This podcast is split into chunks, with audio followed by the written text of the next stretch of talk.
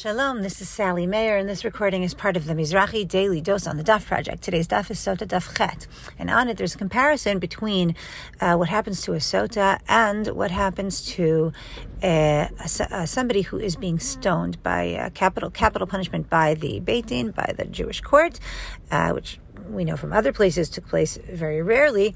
But in any case, uh, discussion of the rules of each one. And while uh, we see in the case of the Sotah, the woman uh, is humiliated to a certain extent by uncovering her hair and uncovering other parts of her body. Um, there's the position of the Rabbanan in the case of stoning, uh, the position of the rabbis in the case of stoning is that uh, a woman is stoned with her clothes on. Um, basically, to avoid the humiliation of her being stoned with her clothes, uh, with unclothed. So, the um, the Gemara asks, the Gemara says, why well, why not do both? Why not have the stoning and the humiliation uh, connected with uh, being stoned without clothing? And the Gemara answers that according to the Rabbanan, the reason not to do that is kamocha, is to love your neighbor as yourself. Baror lo mitayafa. Choose him a good death.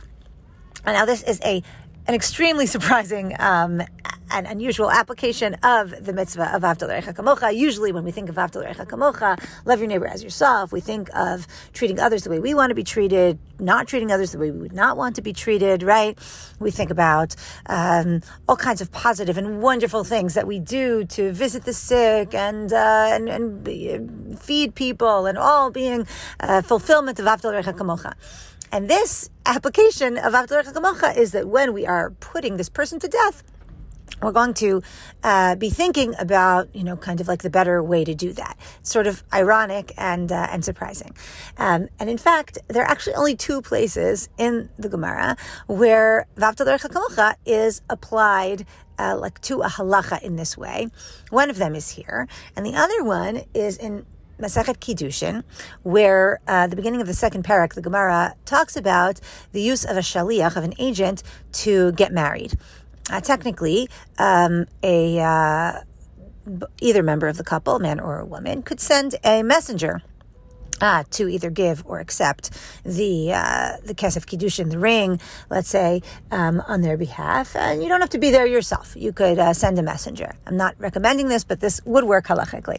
And um, and the Gemara says though in kiddushin that uh, that one should not send a man should not send a messenger to marry his wife for him um, because uh, he should really see her before they get married. Because the Torah says "Vavta kamocha," the Torah says to love your neighbor as yourself, and we're a little concerned that if he doesn't see her before she gets before they get married um, then maybe he won't really love her and maybe that won't be a happy marriage. And so it's better to see each other before they get married.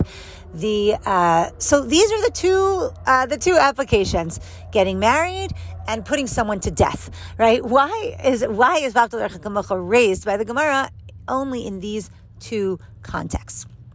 And so perhaps there is something in common between these two contexts. Um, and basically it's it's the um, it's maybe the, the two extremes and on these two extremes, we might not really think that Vavtal Kamocha applies. In the case of the uh, of the of the person being put to death, after all, we're putting them to death. In what way are we meant to still love them? Why are we so worried about their, you know, their humiliation or their feelings about this whole this whole thing?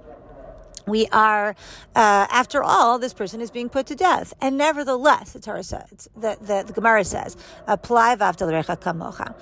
Secondly, in the case of the getting married, um, we are referring here to a woman who has agreed to get married without uh, being without seeing her husband first and without his seeing her.